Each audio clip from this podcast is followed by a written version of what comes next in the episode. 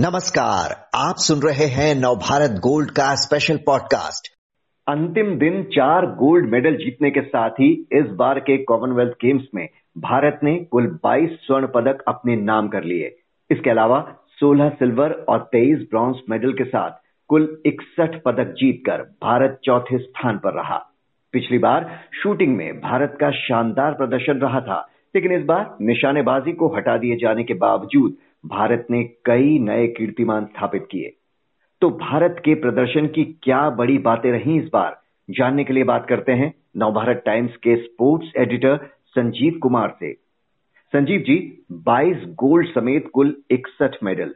पिछली बार के मुकाबले इस बार के हमारे प्रदर्शन को कैसे आका जाए? देखिए नंबर्स पे जाएँगे तो आप कह सकते हैं कि पिछली बार से हमने कम मेडल जीते हैं। जब गोल्ड कोस्ट में आप आ, कभी भी आप तुलना करते हैं तो नंबर से ही करते हैं कि पिछली बार हमने इतना जीता था तो इस बार इतने हो गए। लेकिन अगर आप नंबर्स को ना देखें क्योंकि बहुत सारी ऐसी वजह हैं जिस वजह से ये मेडल कम हुआ जिसमें सबसे बड़ी वजह ये रही कि आ, एक खेल जिसमें हम बहुत हमारा दबदबा रहा है शुरू से ही शूटिंग में हम बहुत सारे मेडल लाते रहे हैं। पिछली बार अगर आ, 2018 के गेम्स को हम देखें तो शूटिंग में वहाँ पे सात गोल्ड मेडल थे और कुल मिला के वहाँ सोलह मेडल थे।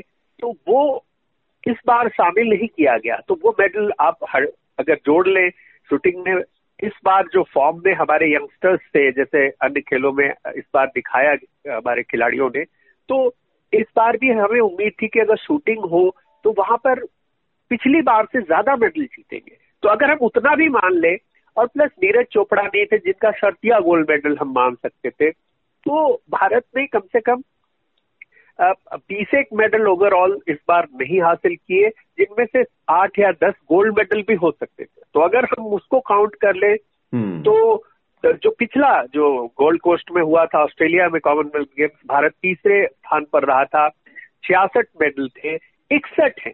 तो आप सोचिए, अगर उनको जोड़ लेते तो 80 के आसपास पहुँचते, उससे भी ज़्यादा पहुँचते, जो कि अपने देश से बाहर भारत का बेस्ट प्रदर्शन होता, क्योंकि एक बार 2010 में भारत ने अपनी मेजबानी में 101 मेडल जीते थे।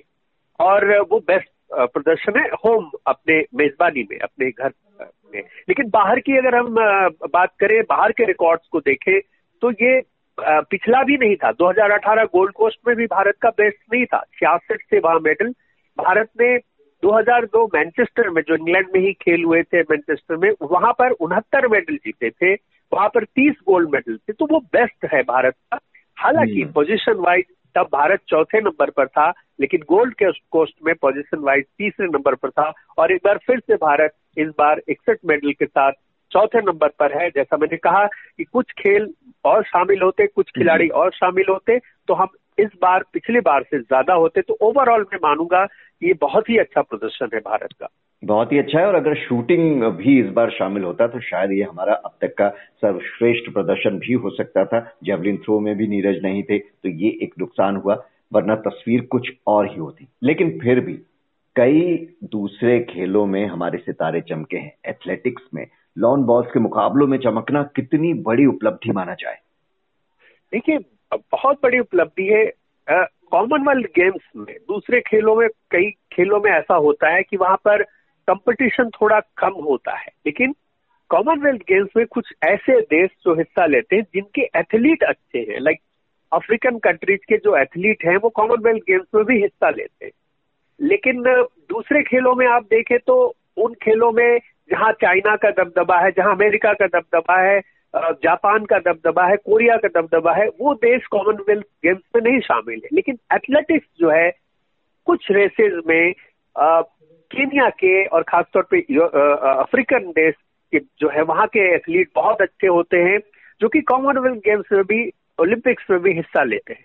तो एक सबसे बड़ा उदाहरण मैं कहूँगा, अविनाश साबले जो है, उन्होंने कीनिया के एथलीटों को टक्कर दी और पिछले कई बार से ऐसा हो रहा था, पिछले सात आठ बार से ऐसा हो रहा था कि स्टिपल चेज, जो कि एथलेटिक्स में सबसे कठिन, हालाँकि सारे इवेंट्स कठिन होते हैं बट ये जल बाधा दौड़ है ट्रैक पर ही आपको पानी को जंप करना पड़ता है हर्डल्स को जंप करना पड़ता है, और तीन हज़ार मीटर का बहुत कठिन ये कंपटीशन है, और उसमें पिछले छह बार से ऐसा हो रहा था कि first second third first second third Kenya के एथलीट आ रहे थे, और इस बार अविनाश साबले ने उनको एकदम टक्कर देते हुए आखिरी में पॉइंट फाइव सेकेंड मतलब आधा सेकेंड से वो गोल्ड मेडल गवा बैठे। लेकिन सिल्वर जो जीता है ऐतिहासिक जीता, इसी तरह प्रियंका ने जो किया वॉक में एक सिल्वर जीता। इस तरह से ब्रॉन्ज मेडल पहली बार जेवलिन में, हम नीरज चोपड़ा का नाम लेते हैं, अनु रानी ने पहली बार उन पर भरोसा जताया गया था कि कोई जेवलिन थ्रो में महिला भी ला सकती है मेडल, और उन्होंने ब्रॉन्ज ही जीता, लेकिन ये पहला था।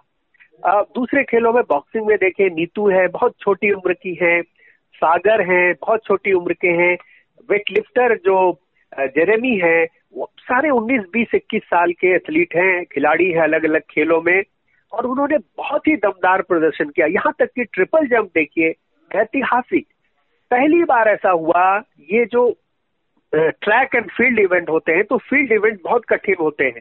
और फ़र्स्ट और सेकंड आना। ऐसा तो कभी हुआ ही नहीं। ट्रिपल जंप में गोल्ड जीतना कभी हुआ नहीं था। हम्म। और सिल्वर भी साथ साथ जीत जाना ये दोनों 24-25 साल के एथलीट है भारत के। एल्डोस पॉल पॉल है अबू बाकर है। जो तीसरी पोजीशन पे आ सकते थे एक और एथलीट जो कि बहुत पॉइंट ज़ीरो फोर मीटर से वो पीछे रह गए चार सेंटीमीटर कह सकते हैं।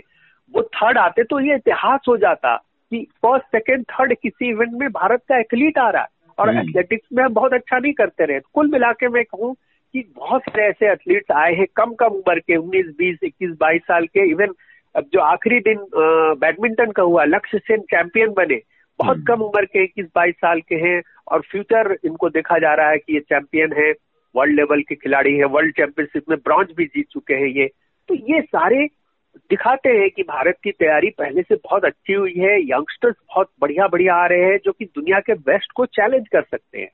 बिल्कुल ये जो बेहद कम उम्र के कई युवा जो उभर कर आए इस बार उनका खेल देखना बहुत ही रोमांचकारी रहा। और लॉन बॉल्स की अगर बात करें हम उन्हें कैसे भूल सकते हैं? बहुत से लोगों को तो शायद इस गेम के बारे में पता भी नहीं था या शायद ये भी नहीं जानते होंगे कि ये महिलाएँ इसमें भी इतनी मेहनत कर रही हैं और वो इस तरह से चमक उठेंगी।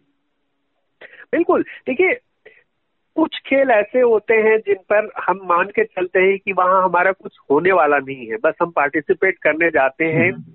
और इन खेलों के बारे में छोड़िए खिलाड़ियों के बारे में खेलों के बारे में भी लोग नहीं जानते हैं कि भी ये खेल कौन सा है कैसा है। बट हाँ ये ऐसे खेल है आप देखिए जो दबदबा है भारत का दिखा कि शूटिंग में दबदबा है तो शूटिंग को ही एक मैं कहूँगा साजिशन भी कह सकता हूँ। जो देशों के पास एक राइट है कि जो आप होस्ट कर रहे हैं तो कुछ पर्टिकुलर जो परमानेंट खेल है, उनको आप कंटिन्यू रखते हैं। कुछ खेलों को आप बाहर कर सकते हैं, कुछ को अंदर कर सकते हैं। तो वहाँ शूटिंग को हटा दिया। इसी तरह लॉन बॉल्स में कभी उन्होंने सोचा नहीं होगा कि भारत से आई कोई टीम मेडल जीत सकती है, और महिलाओं ने जीता गोल्ड और पुरुषों के वर्ग में भी एक मेडल आया सिल्वर तो कुल मिला के ये एक ऐसा खेल है जो अब तक अननोन था। हमारे यहाँ तो ऐसे ग्राउंड भी नहीं है लिमिटेड ग्राउंड से इंडिया में, और वो बॉल है जो जिस बॉल से उसको खेलते हैं, जिन बॉल से, वो यहाँ पर प्रोडक्शन भी नहीं होता है, बाहर से मंगाया जाता है इंग्लैंड से ऑस्ट्रेलिया से, उस पर काफ़ी खर्च आता है। तो ये बहुत ही रेयर है कि ये खेल जिनमें हम कभी सोच नहीं सकते थे कि भारत को मेडल आएगा, उसमें खिलाड़ी पैदा हो रहे हैं, और खिलाड़ी न केवल सामने आ रहे हैं, बल्कि मेडल ला के दे रहे हैं। तो ये बहुत ही अच्छा संकेत है। हम्म। और जैसा हमने कहा एथलेटिक्स भी देखिए पुराना खेल है सबसे पुराना खेल तो वही है। वहाँ पर भी हम बहुत ज़्यादा मेडल की उम्मीद नहीं करते थे। लेकिन वहाँ भी मेडल जीत रहे हैं और एकदम नया खेल जो भारत के नज़रिए से है वहाँ भी मेडल जीत रहे हैं। तो कहना होगा कि हाल में हमारी बातचीत हो रही थी तिरासी वर्ल्ड कप के जो चैंपियन क्रिकेटर हैं, मदन लाल।